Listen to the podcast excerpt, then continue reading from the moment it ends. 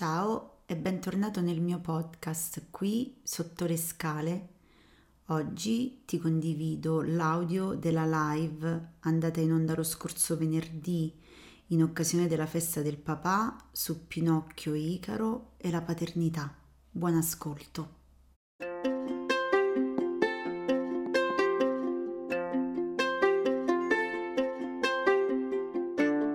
Quando sono andata a cercare eh, così, eh, ho, spulciato, no? Ma i padri nelle fiabe che fanno, eh, diciamo che non, non ci fanno una bella figura.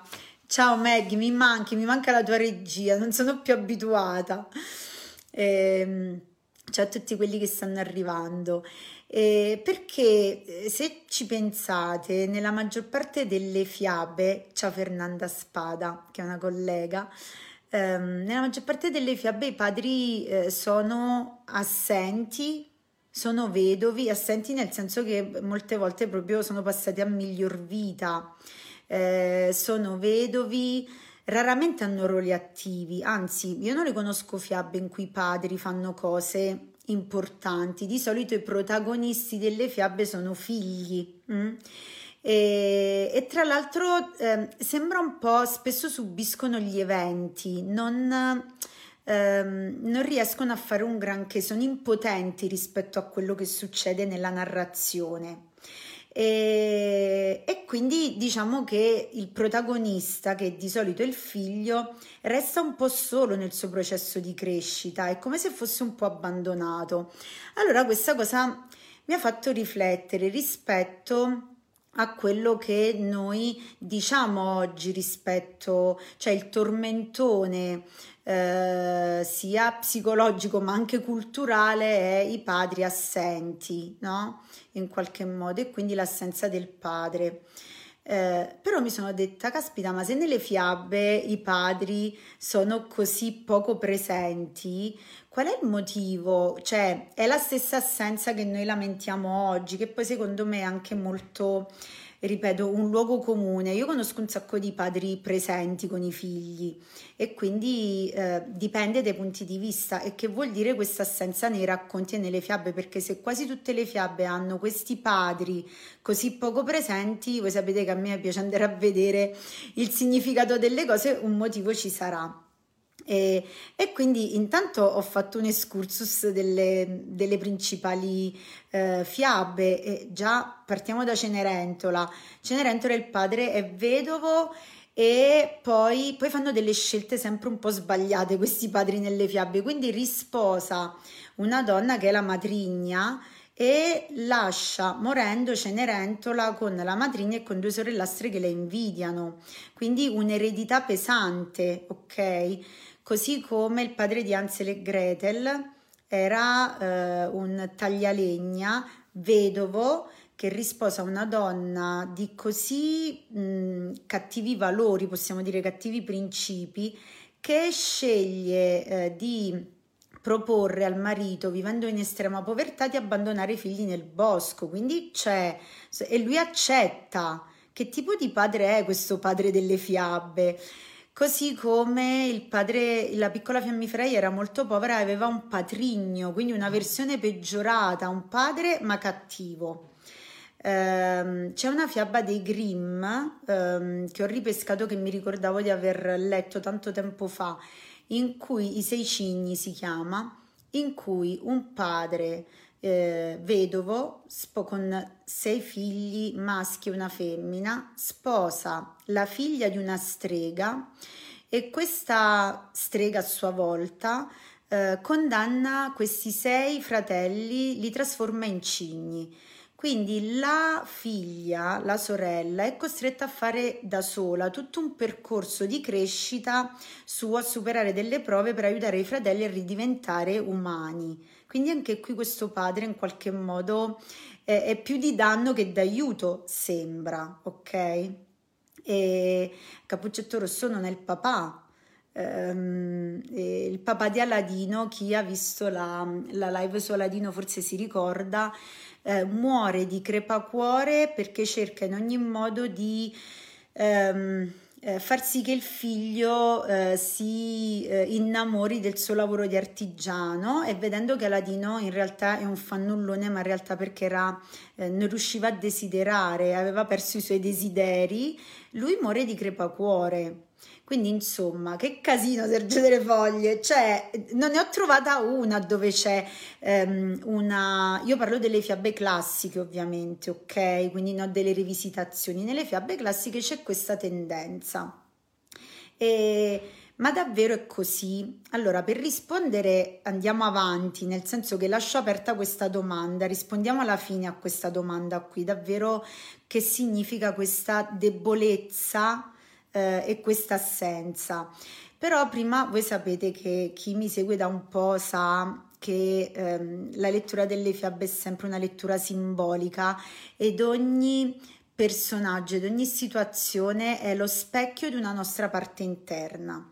Quindi stasera necessariamente vi devo dire che cos'è il paterno e che cos'è il materno che portiamo dentro. Sapete, oggi mi piace tanto fare questa cosa, oggi che è la festa del papà, perché ehm, mi piace pensare che in risposta a un po' l'accusa che la nostra società manca di una paternità buona, perché siamo passati da eh, i, i, miei genitori perlomeno vengono, sono usciti fuori da un sistema patriarcale dove c'era l'autorità paterna, non l'autorevolezza. E, e si è passati così sembra no, a un'assenza. Ecco, questa lettura che vi do stasera, che è molto legata, ripeto, al, a, ai simboli delle fiabe, ma io credo molto nel fatto che noi dentro abbiamo tanti tipi di modalità di poter gestire la realtà, li vogliamo chiamare energie. La debolezza e la fragilità magari è figlia della cultura patriarcale. Questo è un temone, Giovanna Mush. Infatti sapevo che citando questa cosa, ciao Armando, benvenuto. Ehm, sì, io non voglio fare una polemica sociale, assolutamente stasera. Mi piacerebbe riportare tutto alla nostra possibilità di migliorare un po' le cose attivando delle nostre risorse. Cioè, quando io parlo di energia intendo di energia materna, energia paterna, intendo un modo con cui noi possiamo approcciare la realtà ehm, e eh, sia gli uomini che le donne, sia chi ha i figli che chi non li ha può attivare questa modalità. È qualcosa, sapete che le fiabe dicono le verità profonde che ci abitano e quindi la modalità, ciao Antonella Gaggiano, la modalità materna e la modalità paterna sono proprio due modi che adesso che io ve li descrivo, voi vi rendete conto che ce li avete tutti, che siate maschi, femmine, padri o madri. Questo non toglie che poi i padri hanno da fare delle cose, però questo è un po' un modo per ridistribuire la responsabilità. Mm? Eh, diciamo così, facciamo un po' di cultura del paterno stasera, di come si fa ad attivare il paterno. E, ehm, eh, a livello simbolico, il padre è collegato alla razionalità, alla logica, è l'elemento del cielo, la madre è la terra, ok?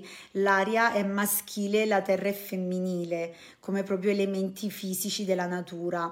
È qualcosa che ha a che fare il paterno con l'estroversione, cioè uscire fuori da sé, eh, che è tipica del maschile, ehm, ha a che fare con le regole, col senso del limite ehm, con la capacità di osservare la realtà in modo logico. Sì, Eleonora Giancorali, il genitore dovrebbe contenere entrambi, brava, il genitore interno dovrebbe contenere entrambi questi aspetti, mm?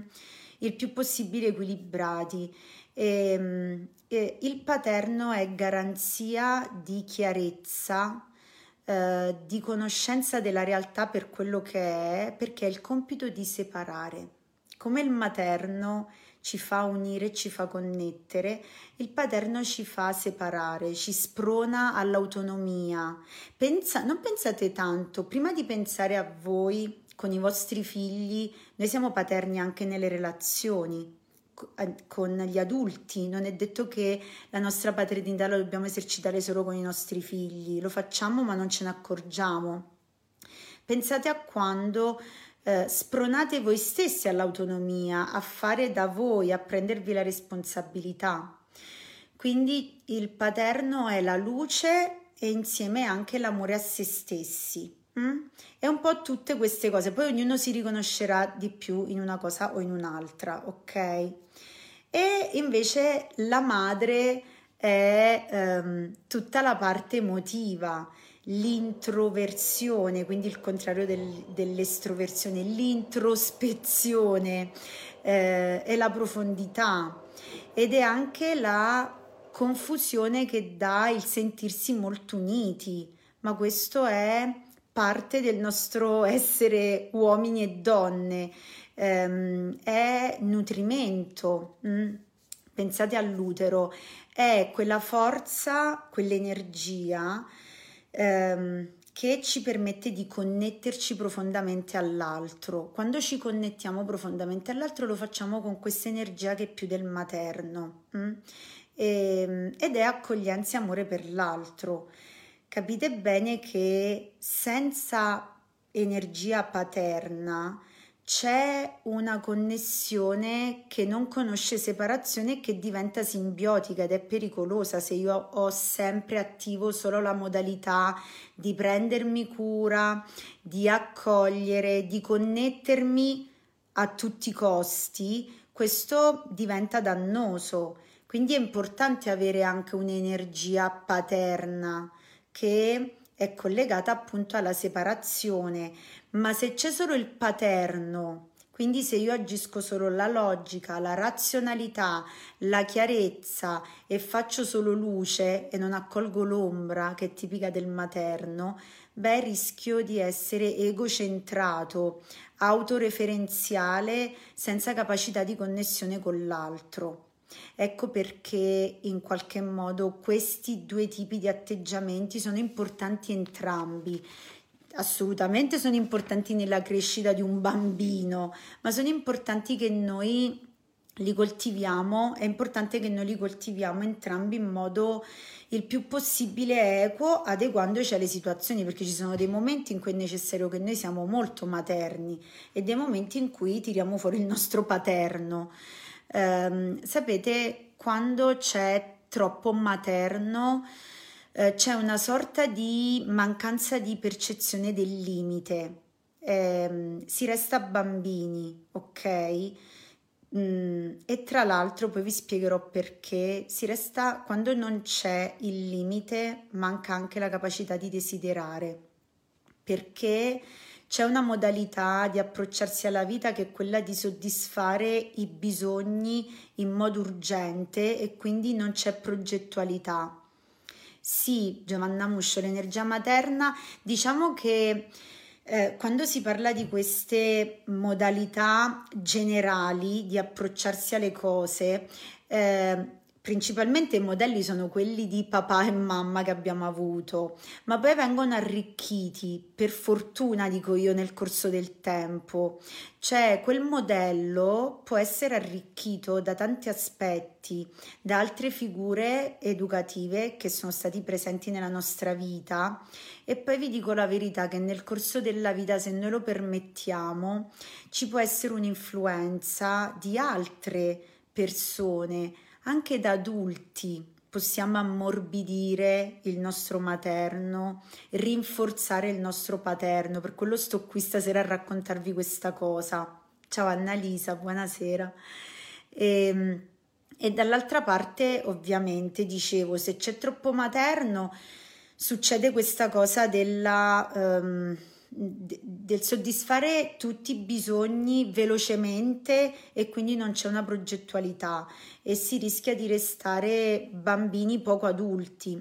Invece se riusciamo a eh, se invece c'è troppo paterno, un'energia paterna sempre attiva, c'è una razionalità, una rigidità ok? È tutto molto eh, lineare, mentale, è una dittatura della mente dove l'emotività manca. Questo è un po' probabilmente quello che è successo nel, quando c'era no, la ehm, eh, la modalità del patriarcato, ok? Probabilmente è lì che le cose non hanno funzionato e poi c'è stata questa esplosione mh, mm, delle, della connessione del materno. Ecco, è, è, il tempo forse questo di rimettere mh, mm, in equilibrio queste due energie, è anche una questione culturale, sapete, non solo, però noi possiamo fare la nostra parte. E veniamo a Pinocchio. Ciao Luca, vedi sei arrivato preciso a Pinocchio. Veniamo a Pinocchio perché tra le fiabe che, eh, che, che, mi sono andata un po' a vedere, questa insieme al mito di Icaro, di cui io parlo sempre, voi perdonatemi, però ogni volta esce fuori qualcosa ehm, di eh, interessante e Dedalo è un padre eh, che sta forse quasi un pezzetto sopra Geppetto. Geppetto sa fare molto bene il padre. Voi direte, ma in che cosa? Adesso ve lo spiego. Ciao Marco. Ciao a tutti quelli che si stanno unendo. E, ehm, allora, intanto non so se voi conoscete, Pinocchio lo conoscete sicuro, eh, però non so se sapete proprio la storia i significati. Io sapevo delle cose, però ecco, poi stasera vi darò, non vi dirò tutto, vi darò una lettura più indirizzata rispetto a mm, eh, cosa c'entra no, l'energia paterna in questa fiaba, che messaggio dà Pinocchio rispetto alla crescita personale e rispetto a cosa fa un padre. Su certi tratti, Elia, ciao, su certi tratti nel costruire la propria esperienza di paternità-maternità si tende a distinguersi dai propri genitori, eh, laddove non se ne condivide l'azione. Eh, sai Elia, questa è un po' una, io dico sempre un po' una fregatura, perché ehm, a volte noi fuggiamo eh, dall'avere questo riferimento interno, cioè diciamo, io non farò mai come loro, io non farò mai come mio padre, no? Um, ma già fare questo, fare il contrario è comunque prendere quello come riferimento. Invece la cosa sana è riconoscere il buono che ci è stato dato, perché qualcosa di buono eh, ci è stato dato, fosse pure solo la vita che è passata attraverso di loro, in questo caso del padre, e poi riuscire ad, a superare, ad andare oltre, però inglobare quello che c'è stato, perché a volte per fare il contrario facciamo peggio. Eh, ok, è un discorso un po' ampio, non, non, so se ti ho risposto in questo senso. Eh, Pinocchio è stato scritto da Carlo Collodi, che poi in realtà si chiamava Carlo Lorenzini.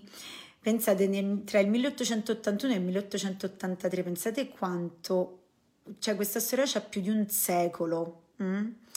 Eh, è, il, seconda, è la, il secondo film d'animazione che Disney ha cercato di produrre quindi eh, evidentemente aveva mille significati. C'è tutta una corrente di pensiero che ehm, io n- non sono certa, quindi dico ci metto un gran forse davanti, che ci fosse un collegamento tra Collodi e la massoneria, ma anche Disney. Ok, la massoneria è questa lobby ehm, disconosciuti, così pare, eh, che formulano un po' ehm, teorie sia sull'origine del mondo che su come deve andare la vita per stare tutti bene. Quindi le teorie vertono un po' verso l'esoterismo. Io stasera non vi sto a dire queste cose, però sta di fatto che Pinocchio è stato scritto con una logica molto di crescita interiore e di crescita spirituale. Questo è interessantissimo, che una delle fiabe, come un po' il mago di Oz, eh, che più noi in Italia ce l'abbiamo come, cioè è una narrazione nazionale, quella di Pinocchio, è nostra, abbia una profondità così, guardate, veramente immensa. Già solo il nome, Pinocchio, è l'occhio del pino, cioè dell'albero, ok? Cioè il pinolo. Se voi ci fate caso, il frutto del pino, il pinolo, ha la stessa formula, eh, forma della ghiandola pineale che è l'epifisi, che non è una parolaccia, è una ghiandola che sta qui ed è la ghiandola che viene chiamata anche terzo occhio, che ehm, diciamo così ehm, si trova alla connessione dei due emisferi, ok? L'emisfero cerebrale destro e l'emisfero sinistro. Questa ghiandola intanto per chi qualche volta ha visto delle mm, immagini di, mm, di meditazione, di, di, buddismo, diciamo così, no? quei disegni dove si vedono le persone che stanno meditando, è un punto che sempre si illumina, è il centro dell'intuito eh, rispetto a, eh, alla meditazione. Ma se andiamo sulla fisiologia, perché a me poi le cose interessano quando non sono solo legate a delle credenze, queste sono cose collegate a come funzioniamo noi nel corpo, quindi sono cose vere. La ghiandola pineale Scusate che devo leggere perché vi devo dire dei nomi strani, eh, o epifisi appunto, è intanto l'orologio biologico che regola il, ritmo circadiano, che vuol dire che qui eh, viene regolato il nostro ritmo eh, sonno-veglia e quindi regola la nostra capacità di riposare ma anche di stare svegli. Ok, se uno ha una disfunzione dell'epifisi, probabilmente avrà problemi a dormire e a stare per bene sveglio. Pinocchio. Quindi stiamo parlando di qualcosa che ha a che fare con lo svegliarsi. Mm? Ok, già questo ti dice qualcosa, il nome. Non solo, infatti la ghiandola pineale produce la melatonina che come sapete la, è l'ormone della... Ehm, è, la sostanza del, del riposo, ok? Eh, ma insieme alla, alla, melatonina produce la molecola. Io spero che non ci sia qualche chimico stasera perché ho paura di, di sbagliare a dire i nomi. Voi correggetemi perché io eh, ho raccolto queste informazioni ma non sono un'esperta. La molecola DMT, cioè dimetiltriptammina, mi piace moltissimo dirlo, dimetiltriptammina detta, pensate, anche tra i medici, la molecola dello spirito o la molecola di Dio addirittura. Quindi l'epifisi, la, il terzo occhio, produce una molecola che secondo molte ricerche è la molecola che più viene prodotta dall'epifisi nelle persone che hanno un'esperienza trascendentale statica legata proprio alla, alla connessione col cielo mi viene da dirvi ok? Probabilmente è la molecola che produciamo quando preghiamo quando sentiamo un'intensità di connessione con qualcosa che è oltre noi quindi c'è la, favola, la, la fiaba di Pinocchio, è il racconto di ognuno di noi, voi sapete che è tutto simbolico, quando facciamo un percorso di presa di consapevolezza del fatto che siamo connessi ad altro e del fatto che ci dobbiamo svegliare in qualche modo. E lo dico così perché è molto Pinocchio è proprio sia il, quello che gli succede, che eh, Collodi è stato un genio, che come si snoda il percorso è tutto molto, è, è tutto molto chiaro. Poi adesso che ve lo dico vedrete ancora di più. È un viaggio quello di Pinocchio, e, è un viaggio di un pezzo di legno. E il legno se ci pensate rappresenta proprio cioè il legno storicamente ciò con cui si facevano le navi quindi rappresenta proprio le traversate quelle lunghe no? E, ehm, e Pinocchio attraversa tra l'altro in questo racconto i vari elementi della natura vola sulla colomba. Io parlo della, della, storia originale, non della versione Disney. Quindi, se chi è un po' mm, eh, âgé come me ha visto il film, io mi ricordo da bambina avrò visto il film con Nino Manfredi, ma non lo so, forse una decina di volte. Ero innamorata di questa della versione di Manfredi ehm, eh, ci sono tutte le, le, parti davvero della storia. Quindi Pinocchio passa per mare, affoga, gli si bruciano i piedi, il fuoco, ok? Quindi l'acqua e il fuoco eh, vola sulla colomba cioè un po' proprio attraversa tutte le possibilità, tutte le varianti della vita ed è un vero e proprio viaggio del risveglio per prendere consapevolezza di come va la vita, perché lui all'inizio non lo sa, è solo un pezzo di legno, attraversa la trasformazione in asino. Mm? E, e se ci pensate un po' questa storia somiglia, è una storia di ribellione e ritorno al padre Eh, guardate, il Pinocchio reale non è così allegro e simpatico come quello che ci ha mostrato Walt Disney. Il Pinocchio reale è molto testardo ed è anche ingrato nei confronti del padre. Non so se qualcuno di voi si ricorda la scena in cui Geppetto viene messo in prigione per colpa di Pinocchio. Ehm, è un gran disobbediente, ma bene che sia così perché deve crescere, ma è un testardo, a volte sciocco in quello che fa ehm, ora vi dirò delle scene così probabilmente comprenderete meglio. Ehm, e Pinocchio viene creato da un pezzo di legno. Sembra un po' che Collodi abbia fatto una sorta di nuova genesi, mh? Mm? come eh, Geppetto somiglia un po' al creatore che prende qualcosa che in qualche modo andava buttato e eh, ci fa un figlio, pensate un po'. Molto somiglia a questo, alcuni mettono la, eh, diciamo così in parallelo tutta la storia del demiurgo di Platone, ma io non ci vado a raccontarvi quella cosa lì, però è, è comprensibile, no? È, è, è anche commovente questa cosa che qualcuno con le sue mani si crea un figlio, ok? E, e chi è che gli dà la vita però? Il materno, la fata, gli dà la scintilla divina. Quindi guardate, già c'è, ci sono tutte e due le componenti nel racconto, c'è la parte della magia, ma ovviamente nelle, nelle fiabe è tutto quanto, ripeto, molto estremo e molto simbolico. C'è una cosa bellissima che non sapevo che ho trovato in questi giorni, cioè Geppetto faceva gli orologi, c'è la casa piena di orologi. Perché? Perché il maschile conosce il limite del tempo, il paterno, scusate, eh, conosce il limite del tempo. E quindi Geppetto è colui che fabbrica gli strumenti con cui si misurano i limiti, quello che si può e non si può fare. E, ehm, è interessante, no? Che ci sia questo simbolo, no, sicuramente non messo a caso. E, ehm, la fata, che cosa dà a Pinocchio? Quindi eh, Geppetto gli dà la forma, gli permette di esistere proprio, no? La fata gli mette la scintilla divina, ma non esagera. Cioè Pino- a Pinocchio non gli viene regalato niente, se ci pensate, perché eh, Pinocchio è vivo, ma non è un bambino vero. E quando chiede alla, fa- fata, ma eh, senti, ma io sono un ragazzo vero, lei gli dice, dipenderà da te da quello che farai, se diventerai un bambino vero oppure no. Comportati bene, ok? Supera le prove, un po' questo, e vedrai se diventerai un bambino vero.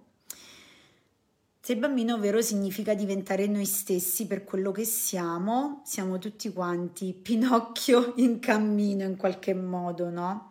eh, e Pinocchio diventa un bambino vero dopo aver attraversato tante fasi della vita, dovrà eh, verrà aiutato, avrà degli alleati, la sua coscienza, che il grillo parlante. Io, io non, vi, non, vi, spiego tutto, tutto, tutto perché è tantissima roba, però è interessante anche che cosa fa il paterno, cosa fa Geppetto. Eh, si occupa della conoscenza, la prima cosa che fa è mandare Pinocchio a scuola. Una società dove c'è un paterno, un'energia paterna potente, fatta bene, si occupa della scuola e non apro discorsi né politici né sociali. Però guardate interessante, cioè la prima cosa che fa Geppetto è si vende la giacca per mandare il figlio a scuola. Si occupa della conoscenza chi non ha conoscenza è perso nella vita e quindi un paterno fa prima di tutto questo. Guardate, siamo paterni con noi quando nutriamo la nostra conoscenza, non solo con i nostri figli mandandoli a scuola, ma anche con noi, mh, mm, informandoci, eh, andando in profondità anche nella conoscenza delle cose, raccogliendo informazioni per bene. E, e, ehm, e, quindi poi sapete però no, che Pinocchio in realtà viene tentato continuamente nel suo percorso, quindi vive la tentazione di vivere senza limiti, senza regole, cioè senza padre, che è quello che facciamo noi dalla mattina alla sera. Mm. le due tentazioni grandi di Pinocchio sono quella di, del successo facile, quindi di arrivare facilmente agli obiettivi e se ci pensate questo è quello che ehm, di solito viviamo pure noi, cioè vogliamo tutto e subito, ok?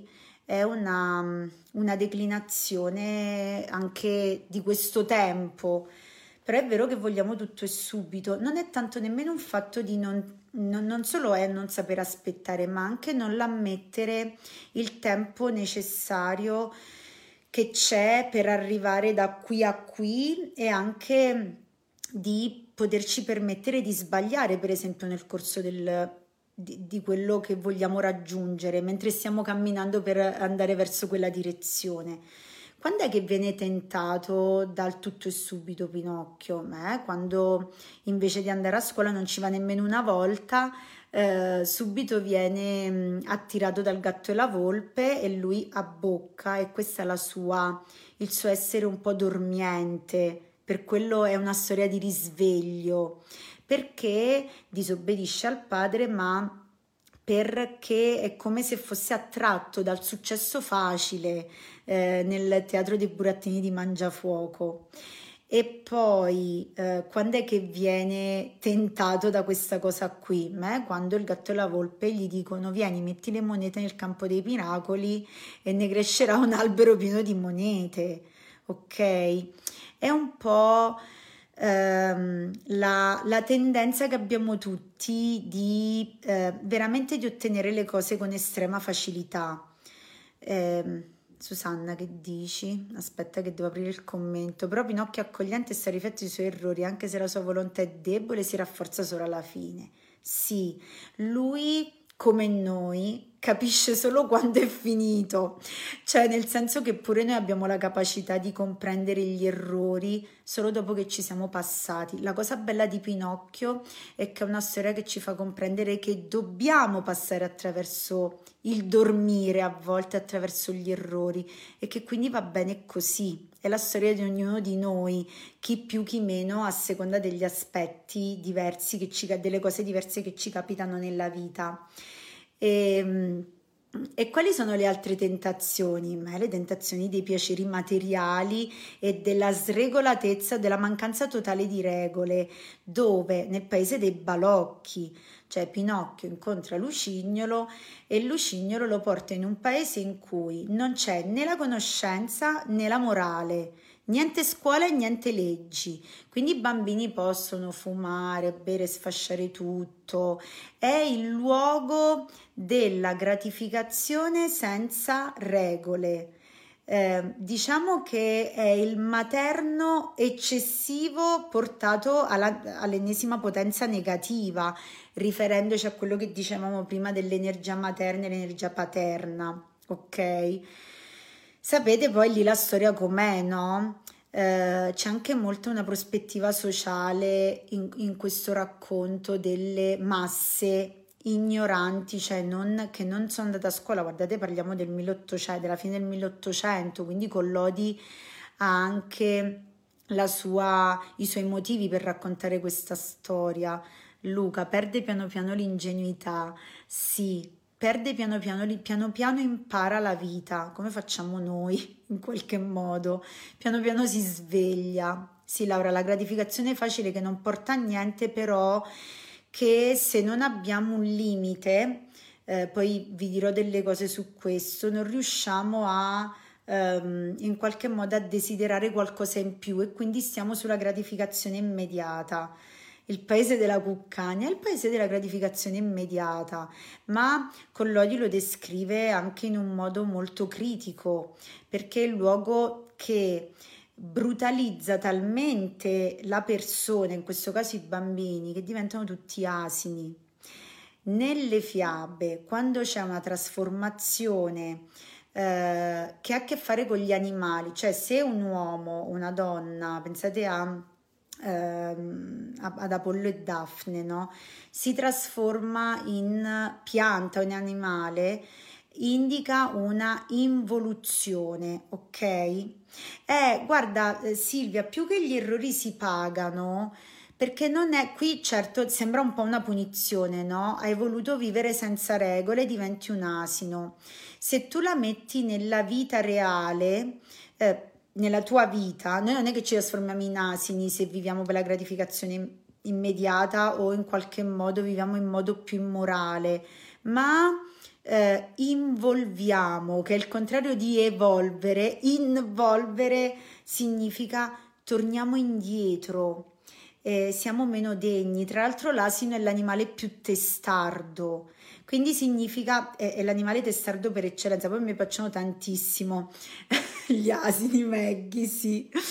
Um, però è, è, è, l'animale che sembra abbia la testa più chiusa, no? Com- simbolicamente, quindi è sempre simbolico. E, ehm, sapete, guardate, Collodi ha fatto un capolavoro in, questo, in questa fiaba. Voi conoscete le Metamorfosi di Apuleio? Se non le conoscete, ve le dico io in due secondi.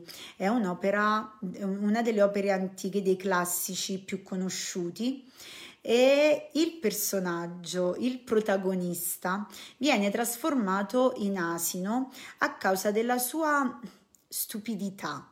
Si chiama Lucio, il protagonista delle Metamorfosi di Apuleio, come Lucignolo. Guardate un po', ok? E si trasforma in asino perché lui era... Mm, eh, troppo curioso rispetto alla magia, a queste cose qua. E quello che succede ad Apule, a, a Lucio, l'asino, l'asino d'oro, perché il, il, l'altro titolo delle Metamorfosi è l'asino d'oro, è un po' simile a quello che succede a Pinocchio, cioè deve fare un sacco di cose, gli succedono un sacco di cose, deve superare tante prove per poi arrivare ad una soluzione. E, ehm, quando è che Pinocchio torna, eh, diciamo così, si avvicina a, alla, proprio al passaggio importante che è una rinascita? Aspetta, allora Agnese, fatemi leggere quello che dite che sul cellulare i, commenti non sono il massimo. Ma Daphne, Daphne è trasformata per sfuggire ad Apollo. Eh, diciamo sì che, no, che, ho preso un esempio non tanto felice, mi è venuta in mente lei rispetto alla pianta, hai ragione, però è vero, no, grazie che lo dici, eh, però è vero che comunque è un'involuzione, cioè passare dall'essere persona, ora non so bene il significato lì qual è, ma io sono capace di andarmela a vedere e di dirvelo alla prossima puntata. Sì, lei lo fa per salvarsi, però paga un prezzo, cioè si, si, trasforma come noi di solito quando sfuggiamo alle cose e ci nascondiamo, poi paghiamo un prezzo se, re, se ci dobbiamo proteggere sempre da qualcuno, no? Mi viene in mente questo, però non voglio aprire perché non so qual è poi la lettura interiore, cioè do, dovrei andare a rileggermi un attimo il mito, ok? E il passaggio clou per Pinocchio è la balena, è, è il luogo dove ritrova il padre eh, ecco, adesso è arrivato mio padre. Ciao pa, vedi che c'è pure lui. Proprio al momento della balena di Pinocchio che entra nella pancia della balena. E anche qui Collodi si ispira a qualcosa che è stato scritto qualche millennio prima, che è il libro di Giona, che è un libro presente nella Bibbia, probabilmente qualcuno di voi lo conosce eh, Giona era un altro che non aveva voglia di fare quello che doveva fare e che sfuggiva ai suoi doveri, ok? E, ehm, e, e Giona anche lui resta tre giorni nel ventre di una balena. Non vi sto a raccontare tutta la storia, però un po' ci sono delle cose che lo fanno somigliare un po' a Pinocchio doveva fare una cosa e non la voleva fare, ok? Come Pinocchio doveva andare a scuola e non ci voleva andare. E, ehm, eh, la balena rappresenta proprio il fondo del buio, dell'ombra, delle cose che non vuoi sapere, la vita un po' ignorante, diciamo così, cioè che ignora, ok? La vita che ignora. E, ehm, e invece l'uscita dalla balena, dove poi Pinocchio davvero diventa un bambino vero, è il guadagno della, dell'umanità di Pinocchio viene proprio da questa nascita, l'uscire alla luce, è molto simbolico, no? è come proprio stare in un utero di nuovo e riuscire fuori. Quindi eh, diciamo che Pinocchio, e io ho raccontato solo alcuni tratti, attraversa mille peripezie per arrivare a rinascere. Giona dormiva, cioè aveva pure questo problema, capito? Grazie Natalina che lo dici. Il vizio di Giona era un po' quello di dormire, ma pure Pinocchio dorme perché crede al gatto e alla volpe che gli dicono pianta le monete lì. Eh, ma quante volte noi dor- abbiamo dormito nella nostra vita? Quante volte ci sono successe delle cose, abbiamo intrapreso relazioni, fatto scelte dove non abbiamo saputo vedere o forse c'era una parte di noi che vedeva ma non ce l'abbiamo fatta ad ascoltarla, ok? Quindi niente, a me non viene mai da giudicare né Pinocchio né Giona perché ognuno di noi nella nostra vita almeno una volta siamo stati così. Elia, vediamo che dici. Un aspetto interessante che distingue, non riesco a aprire il commento, Dio.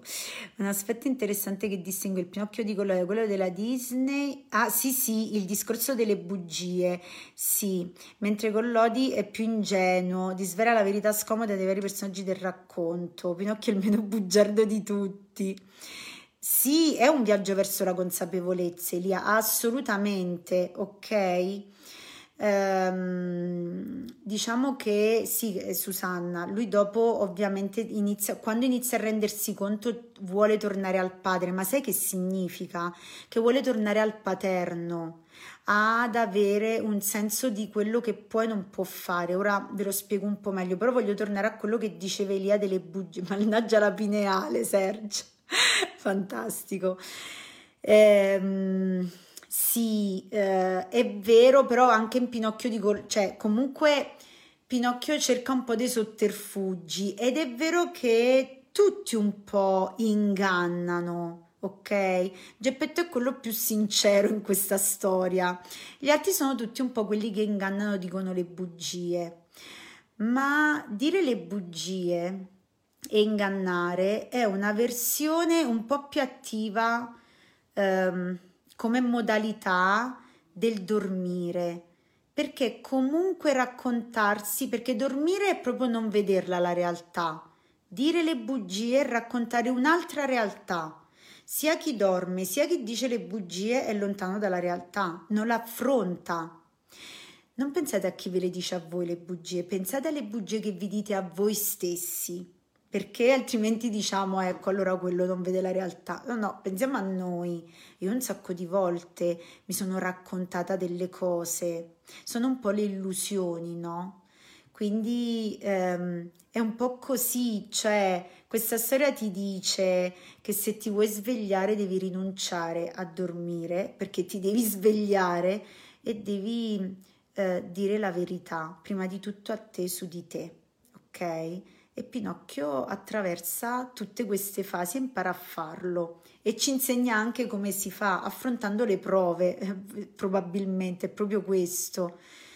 Aspettate che affascinante tutta questa simbologia, sì, Laura Tombarello, sì, sì, passando per gli errori, la preziosità degli errori.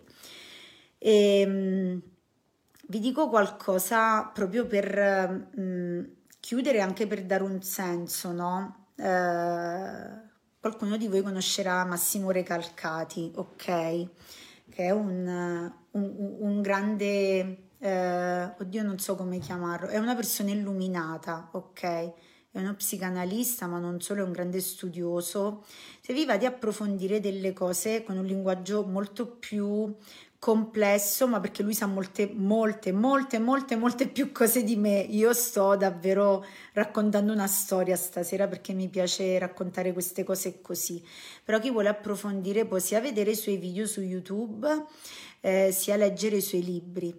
Massimo Recalcati ha scritto parecchi testi. Io ho letto il complesso di Telemaco che è di un bel po' di tempo fa, e poi Cosa resta del padre. Credo che abbia scritto prima il complesso di Telemaco e poi l'altro, scusatemi, ma no, non mi ricordo le date di uscita. Io ho letto in ordine prima il complesso di Telemaco, Telemaco è il figlio che aspetta il padre che non torna, mm? eh, che ci mette dieci anni a tornare, quindi proprio lui parla di questa cosa per parlare dell'assenza del padre. Eh, perché lo nomino e oso nominarlo perché mi sento anche inadeguata a nominare Massimo Recalcati?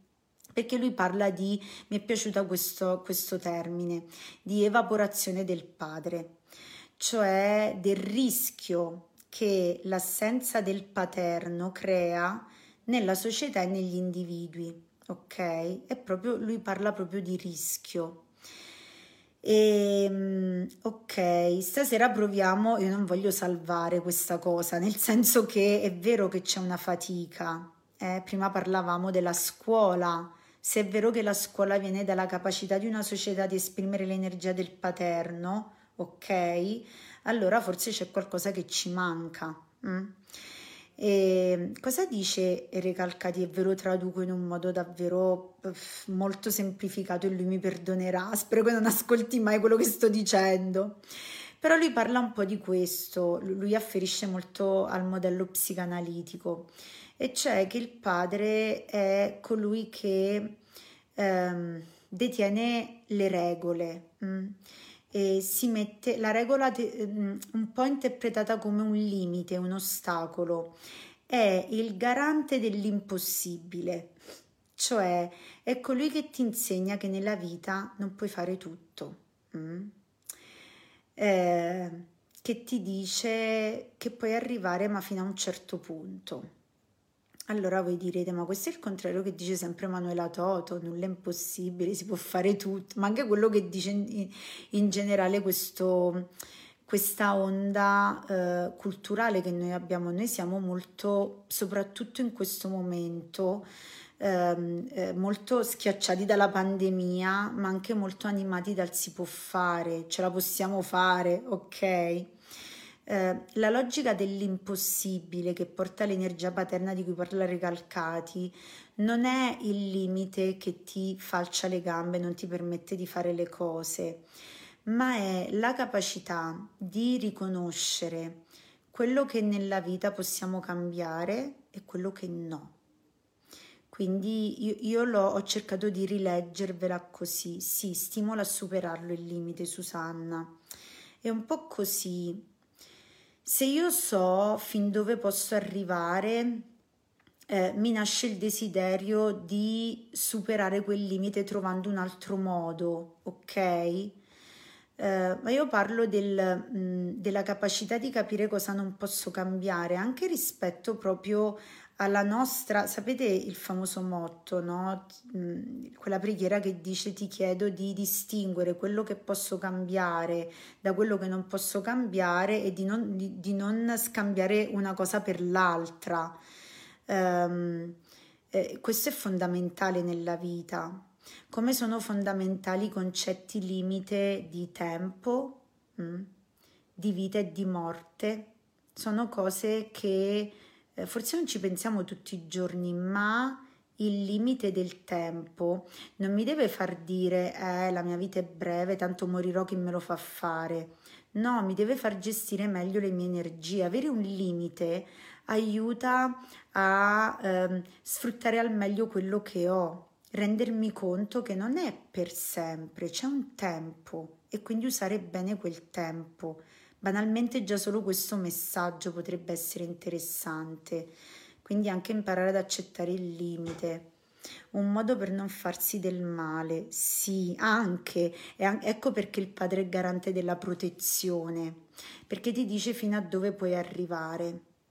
E, ehm, diciamo che anche qui c'è un, un, un problema, sì, i no che aiutano a crescere a Narita, anche qui c'è un problema, cioè intanto non è solo il volto del no, perché altrimenti torniamo al patriarcato, ma è un no eh, che ti dà quel limite che poi ti permette di desiderare. E ora ve lo, ve lo racconto con Icaro questo, con Icaro e Dedalo, ok? E, ehm, e anche... Eh, eh, soprattutto qualcuno che ha saputo giocare con quello che può cambiare e quello che no.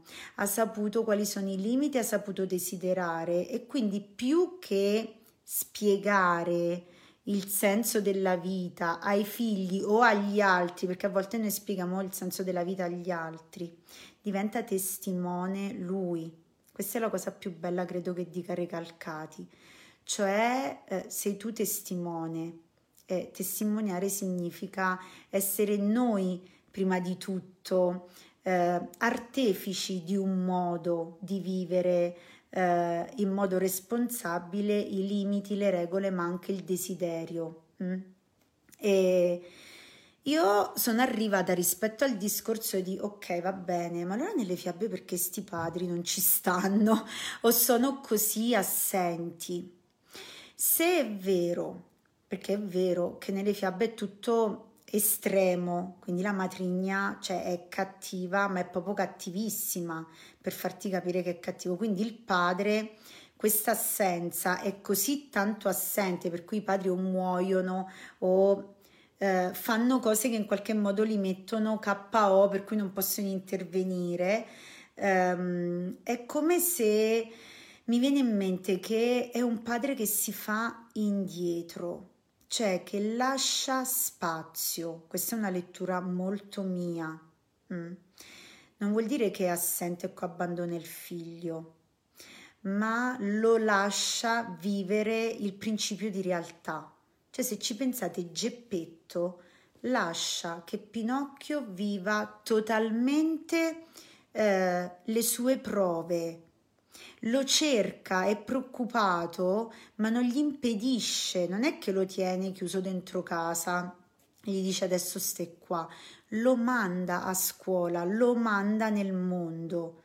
Quindi ehm, questi padri in realtà, se non eh, delle fiabe, pare di Cenerentola, se la narrazione non fosse così, se fossero rimasti in mezzo, eh, probabilmente non ci sarebbe mai stata un'evoluzione e, ehm, è un po' eh, una, una, sorta di eh, non ti abbandono, è un po' come il figlio prodigo, che il padre, in realtà è il padre che è prodigo, non è il figlio, eh, perché è il padre che dona e lascia che il figlio sperperi, lo lascia andare e poi lo accoglie quando torna.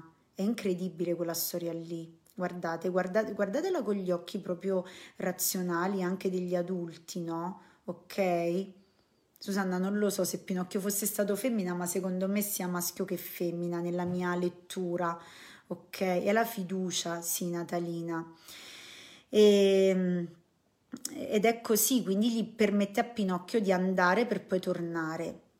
E secondo me questa cosa è tanto tanto brava Antonella, ma dare li- amare e dare libertà, ma anche rischiare, ok?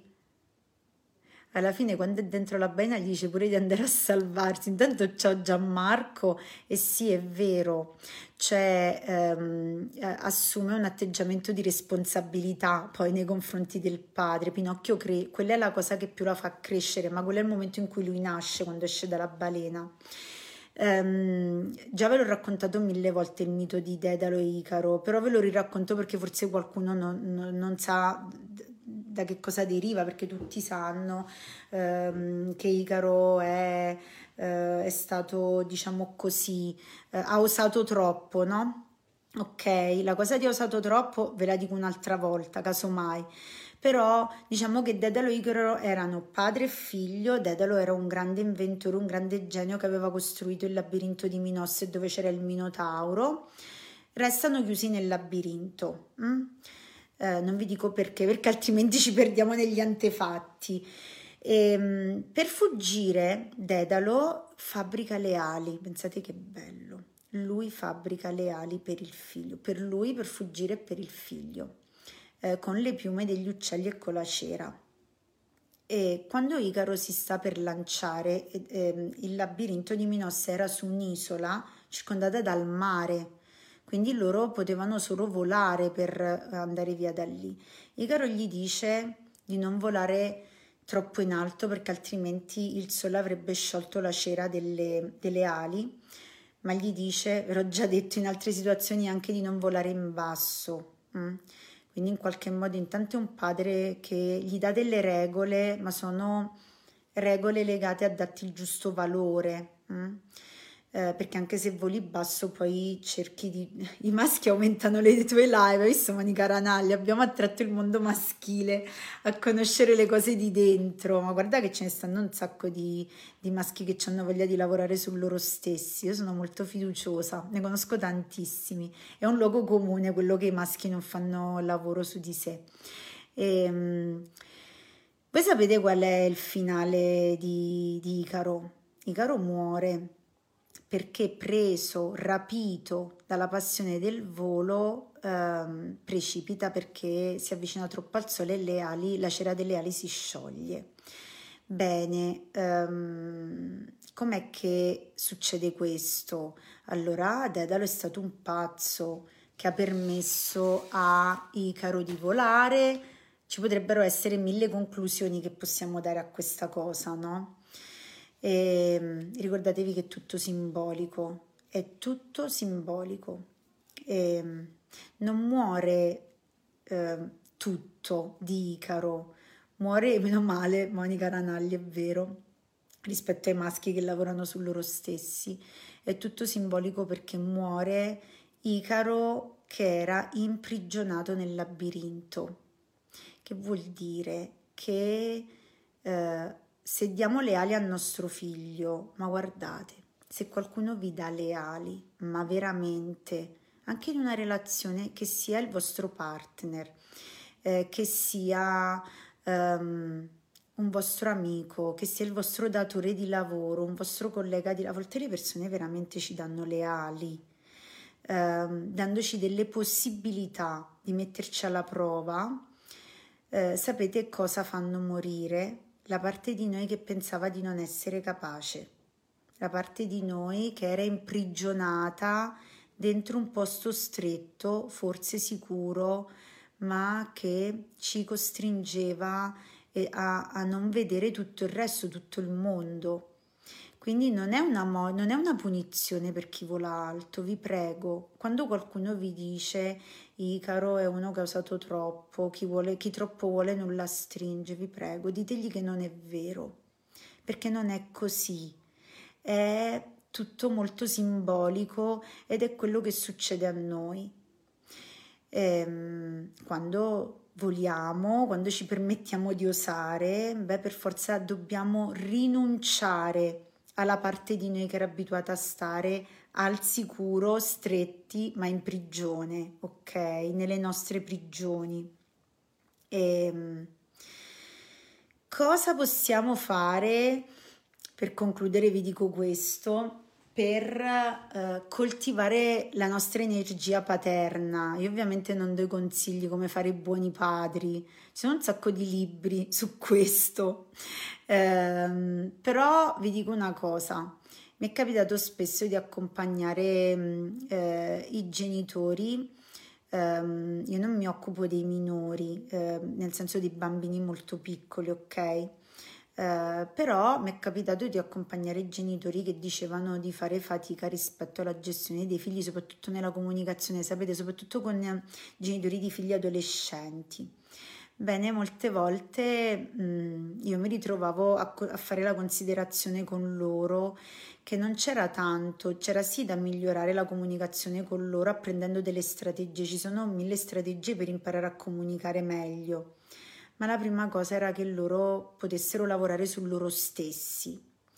Ehm, e quindi il messaggio di stasera è, se io lavoro per nutrire il mio paterno, la mia energia paterna, forse sarò, cioè migliorerà il mio modo di fare il padre, mi viene da dire anche di fare la madre, ma anche di fare l'amico, il compagno, il datore di lavoro, il collega, tutto quello che volete. L'energia paterna è una cosa buona se agita bene nelle relazioni. Come si fa? Esercitando un po' di più la razionalità, che è quella cosa che ci fa approcciare la realtà per quella che è. Quindi non usare solo le emozioni. Sì, io sono una grande fan di ascoltare le emozioni, ma anche attivare la testa. Sapete, ascoltare le emozioni è rischioso quando io leggo una notizia e non approfondisco e vado in allarme per quella cosa che ho letto. cosa molto comune in questo tempo, ok? Eh, esercitare il paterno significa dare, darsi un limite, dare un limite agli altri, fare, mettere il confine, è molto proteggersi, è molto esercitare il paterno. Quanto ti proteggi? Gestire il tempo. Hm? Una cosa tosta gestire il tempo, saper dire no e sì a cosa, decidere cosa faccio del mio tempo, perché non vivrò per sempre, allora cosa voglio fare del mio tempo? Gestire il tempo è del paterno. Costruire e poi fare un passo indietro, che è la stessa cosa di accettare di seminare in grande pensando che probabilmente io non raccoglierò niente di quello che semino. Significa seminare e accettare che qualcun altro raccoglierà al posto mio, costruire pensando che qualcun altro godrà di quello che ho costruito, esercitare fiducia nei confronti degli altri è paterno e non tenere tutto per sé, ma costruire e dare. E Anna Rita Cardi un po' sì, sì, eh, non saper proteggersi può derivare da un paterno assente. Però sai che ti dico, Anna Rita, che se è così per te o per qualcuno che conosci, puoi imparare a farlo. Se lo sai che dipende da quello, puoi imparare come si fa. Sarà, ti costerà uno sforzo in più, ma puoi imparare, ok? E, um, un'altra cosa che fa il, paterno, il paterno è fare chiarezza separare, vi ricordate, portare luce nelle situazioni, quando noi osiamo dire la verità, non ci nascondiamo dietro le bugie, i doppi giochi, le cose che non si possono dire, ok? È um, una, um, un atteggiamento improntato alla verità. Um? E, e poi desiderare è molto del paterno eh, lavorare per perseguire dei desideri grandi, non per una soddisfazione, rinunciare alla soddisfazione immediata per avere qualcosa di più grande dopo. Questo è molto esercitare il paterno. E ehm, io mi auguro che, che questa cosa vi sia potuta essere utile stasera, soprattutto quest'ultima parte che mi sembra un po' più concreta e, ehm, e, a proposito di, di, desideri e di sogni, poi se avete domande fatele eh, perché vi dico altre due cose. Vi leggo una poesia prima di tutto. Stas- oggi ho spulciato un sacco di cose, ma sono tornata a Franco Arminio perché lo dico così perché ultimamente leggo spesso lui, ma ho trovato una poesia bellissima che lui ha scritto al figlio, quindi è un padre che scrive una poesia al figlio. Arminio ha i figli grandi, ok, ovviamente lui ha 60 anni.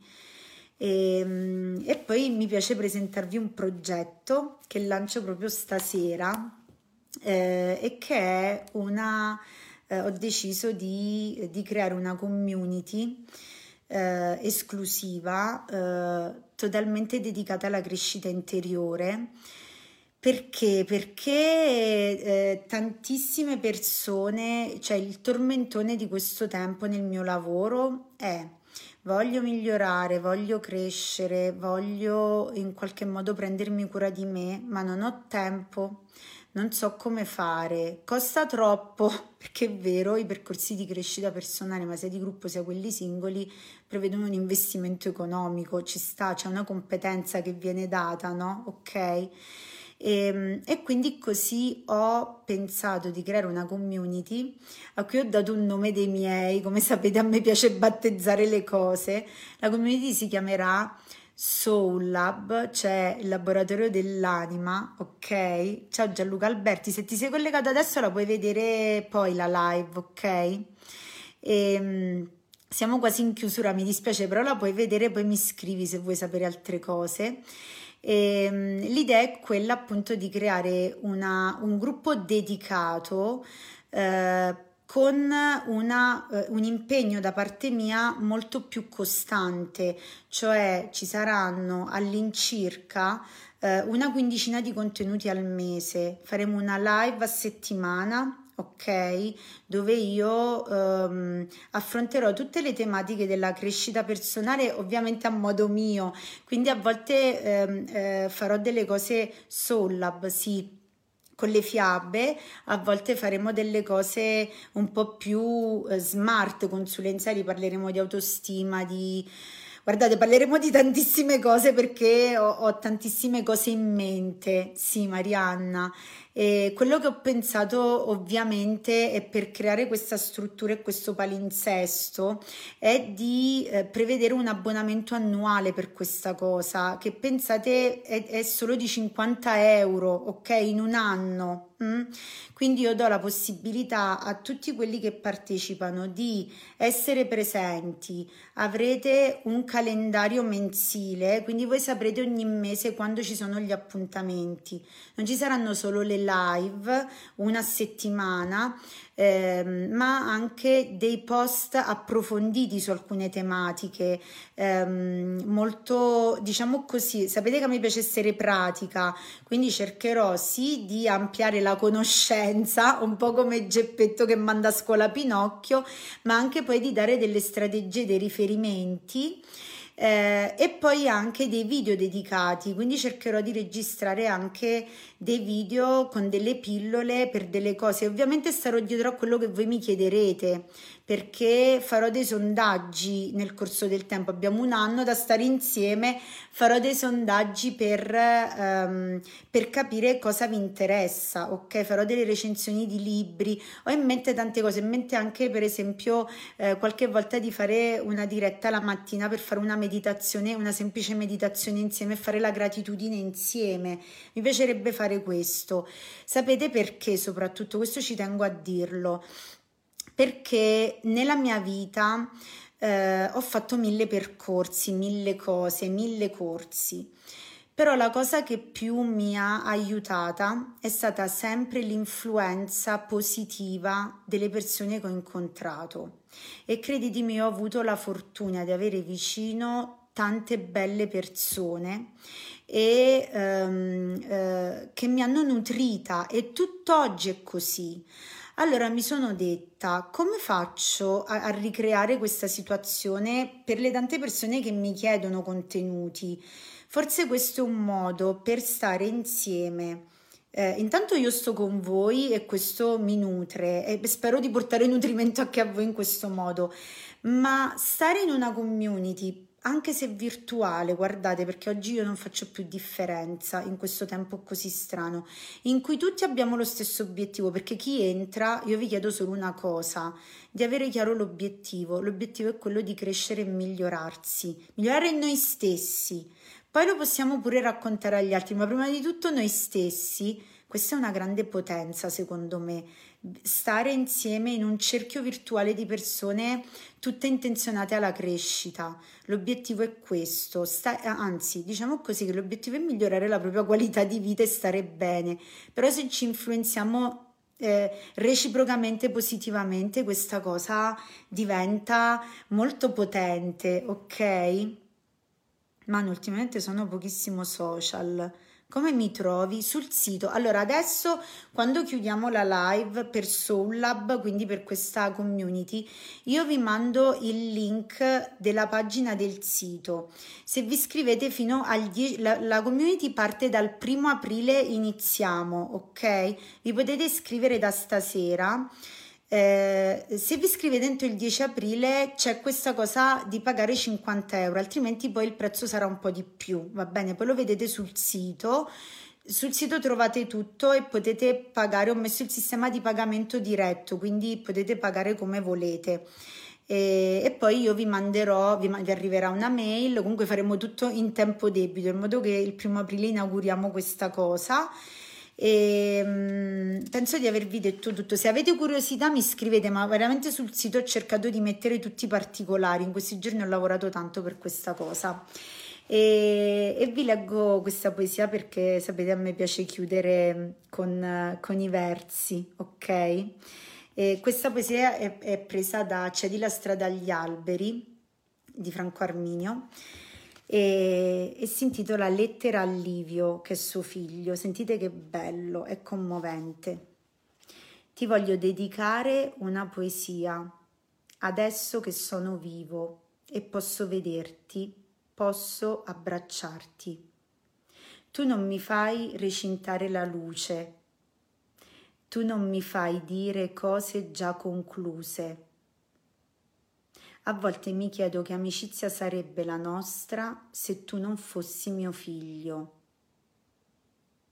Ti scrivo per dirti che il mio amore per te è scandaloso e voglio che sia chiaro a tutti, voglio che sia detto con reticenza. Io ti dono questo mio stare sparso e conficcato dentro uno spavento che non passa. Averti vicino è un soffio di bene, è qualcosa di più della paura che abbiamo in ogni cuore. Come fai a essere così forte, tu che sei figlio di un tremore?